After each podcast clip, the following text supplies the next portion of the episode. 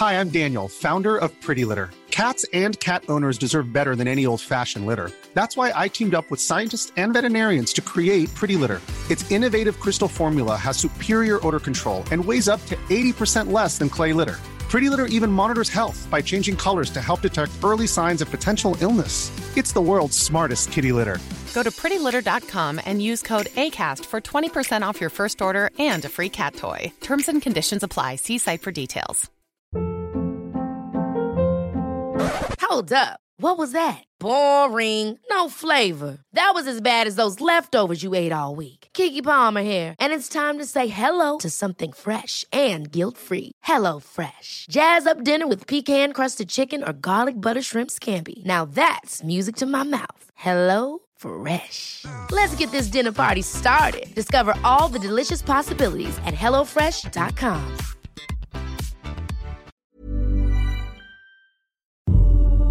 I was chosen by God. I have apostles. I help the blind to see. I save souls. But unlike the chosen one sent before, God will never let you take me. This world is on the brink. Don't you understand what we're trying to build? And now, collapse is upon us. We will take you, willingly or not. Begin the refeed! The cult's stealing our land, kidnapping our friends. This is our home. I thought if we could just hang on, Eden's Gate would just go away. They've been waiting for somebody to kick off their goddamn holy war. You need to build up resistance. Make no treaty with them! And show them no mercy.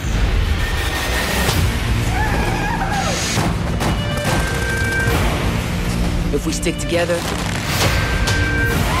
cult will never break us.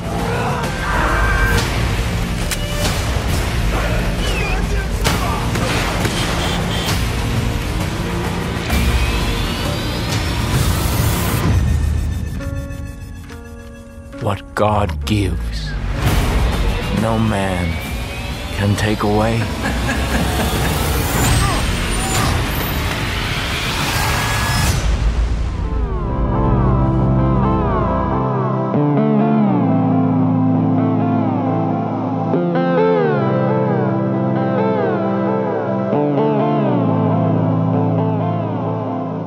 Welcome to Neon, the podcast that takes pop culture and reveals the real history behind it all. I'm Jem Duducu, and this is another minisode to quickly go through something that we can't do an entire episode about. And recently, I've been spending time in Hope County, which means I've been playing Far Cry 5.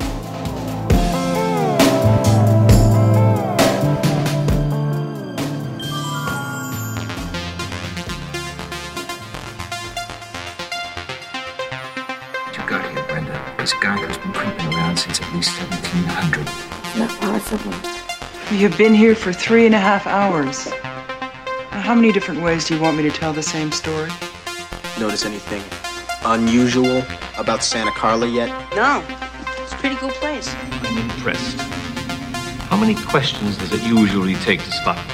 As your leader, I encourage you from time to time, and always in a respectful manner, to question my logic. Now to run a computer check on this tape and the professor. Dodge this. The tracks go off in this direction. So, the Far Cry series. This has been around for well over a decade, and to quickly take you through the various incarnations of it, the first Far Cry game was originally only released on PC, and it was a beast of a game, leading to, in the early 2000s, when people were talking about graphical capabilities of various computers, the answer being, Well, yes, but can it play Far Cry? It was that much of a heavy push and strain on graphics cards that it became the byword for graphical excellence. Far Cry, the original one, was set on a lush tropical island, and it has a lot of the things that the series grew into. You're a lone individual, and yes, you could run and gun, but it very much wanted you to be a bit more sensible about it, perhaps hunt people down. You could very easily get gunned down if you didn't watch yourself. It wasn't a new version of Doom, for example. Then, fast forwarding a few years, Far Cry 2 came out, and there is a small and vociferous group that say that's the best one, but it didn't do too well. And I recognize with it, I'm one of the people that did not have fun with it. It's set in Africa, and what was interesting is the, the creators said, look, the problem with video games is as you get more powerful, as you go through the game, there's less uh, there's less resistance. You start just pouring through it. You're unstoppable. So this is you're a mercenary in Africa and you have malaria. And this leads to two interesting game mechanics, which, as I say, some people adore, some people hate. Number one, you're in Africa, you're in the wilds of Africa, and therefore your guns over time degrade. So you may have come up with this brilliant plan to take down this bandit stronghold, and then your gun jams, and now you're stuffed, and you're going to have to try and grab somebody else's weapon. The other thing is you have malaria, so occasionally the screen goes woozy and you can't do an awful lot. So that made the game quite tough. You're doing everything right, but then because you randomly have a gun jam and then you randomly have a malaria attack, you die. There's not a lot of fun in that, but I understand that they're trying something different. They were trying to put extra emphasis and pressure on you in a different way than rather than just send bigger, badder bosses at you. And I, re- I respect the attempt, didn't quite work out for me. Then we come to Far Cry 3, where we go back to a lush tropical island, but this time you have Vaas, who was actually the secondary bad guy, but this was the first super charismatic bad guy. He was on the front cover of the box art. He's this pirate, basically. Uh, and do you know what the definition of insanity is? He was scary and terrifying, and you were this sort of joy-riding, thrill-seeking 20-something with all your mates, and you get captured by these pirates, and you then spend all your time in this. All of them are first-person shooters. All of them are about crafting as well. So it, it, the logic does break down. Oh, you want to carry more ammo? Then you specifically have to go out and kill a tiger because the tons of pigs running around you, no, those can't possibly create an ammo pouch. But it's one of these things where you had to hunt certain things to craft certain bits of kit that helped you in certain ways. A little bit contrived, but Far Cry 3 was an awful lot of fun. Far Cry 4, a lot of people said, okay, it's a different skin. We're now in the Himalayas. There's now a different baddie. Each one of the Far Cries, in essence, comes to a completely different place with a completely different protagonist and antagonist. But Far Cry 4 was more of the same of Far Cry 3, and that was no bad thing because Far Cry 3 was just brilliant. And then, shortly after Far Cry 4, you then have Far Cry Primal, which is where they take you back 10,000 years, so no guns anymore, and you're a character called Takkar, and you are in the Mesolithic Stone Age. And it's bows and arrows and it's melee combat, but what was interesting is you sort of had this Beastmaster type ability where you could train various animals to hunt for you. And that element has gone on to Far Cry 5. Now, as I said, one was in a lush jungle, two was in Africa, three was in another tropical island, four was in the Himalayas, sort of made up country, no particular, uh, uh, no particular reference to Nepal or anything like that. And then we also have the Stone Age, but Far Cry 5 caused quite the stir because it was set in Montana, in nowadays America where the bad guys are a family of religious zealots that seem to have taken over Hope County and you have to hunt them down. Now, what's clever about the game is with a lot of these open worlds, you have to go to a specific place to play a specific mission to move the story on. In this one, there are three regions in Hope County ruled by three siblings. And as you slowly attack bases or take down, I don't know, uh, temples and things like that, you get more resistance on your side, and eventually leads to a showdown with the big bad of that region. And once you've taken down all three of the sort of sub lieutenants, you then have a chance to fight the final big bad, which, full disclosure, haven't done yet. It does lead to some problems because to keep the story going, there are times when just you're walking down the street and suddenly you feel woozy and then you wake up and you're tied to a chair and you've now got one of the bad lieutenants sort of shouting at you or mocking you in some way. What's interesting is they show sort of religion or cult like tendencies in different ways.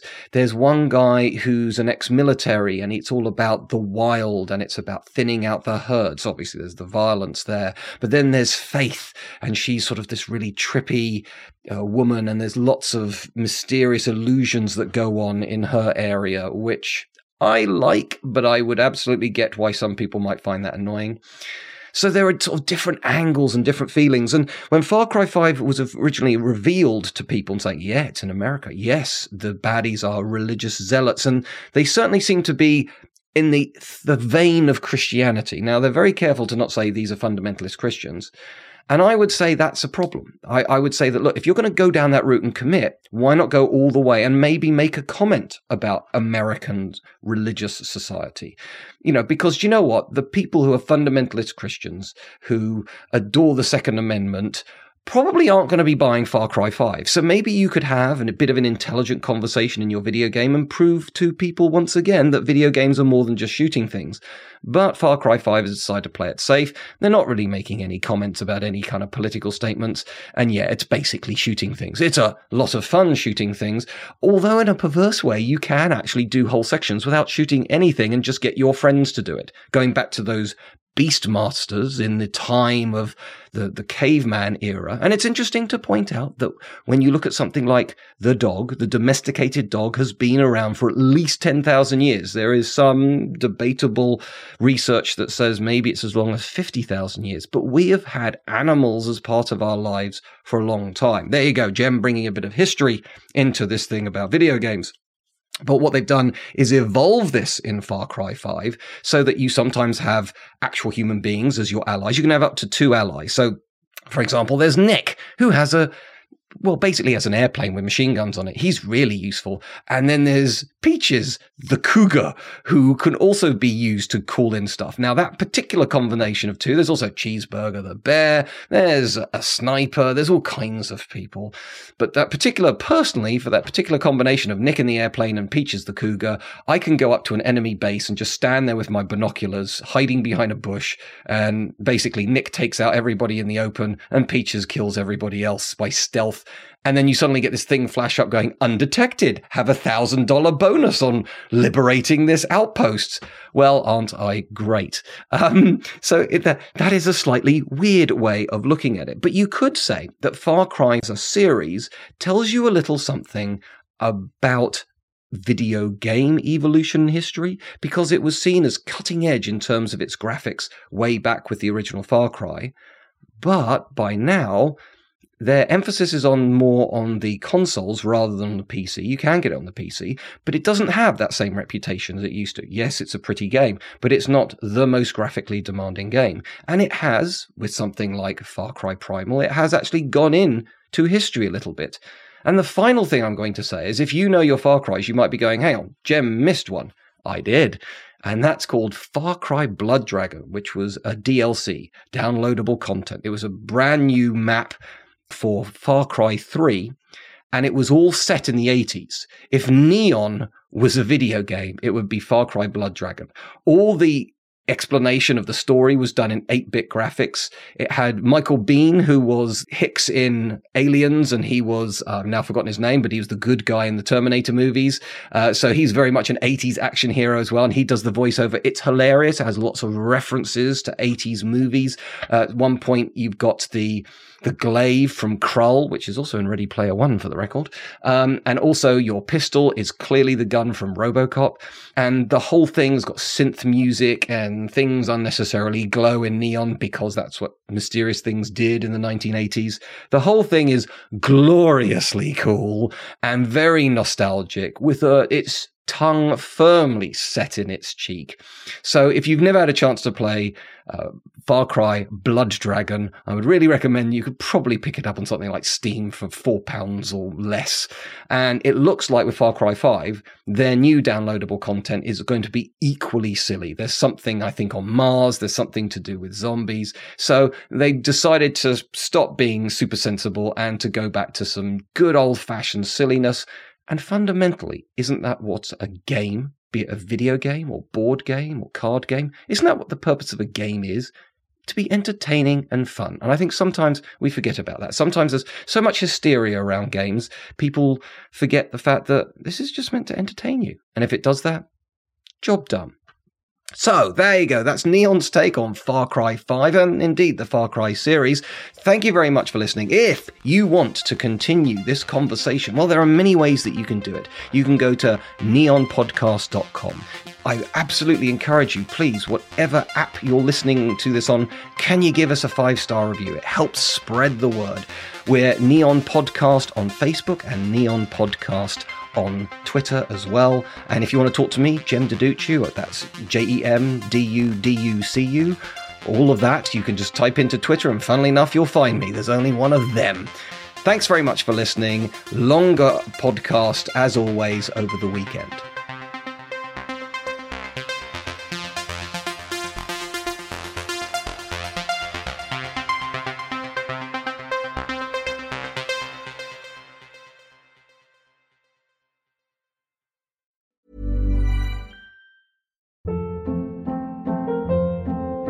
Hold up. What was that? Boring. No flavor. That was as bad as those leftovers you ate all week. Keke Palmer here, and it's time to say hello to something fresh and guilt-free. Hello Fresh. Jazz up dinner with pecan-crusted chicken or garlic butter shrimp scampi. Now that's music to my mouth. Hello Fresh. Let's get this dinner party started. Discover all the delicious possibilities at hellofresh.com. Even when we're on a budget, we still deserve nice things. Quince is a place to scoop up stunning high-end goods for 50 to 80% less than similar brands. They have buttery soft cashmere sweaters starting at $50, luxurious Italian leather bags, and so much more. Plus, Quince only works with factories that use safe, ethical, and responsible manufacturing. Get the high-end goods you'll love without the high price tag with Quince. Go to quince.com/style for free shipping and 365-day returns.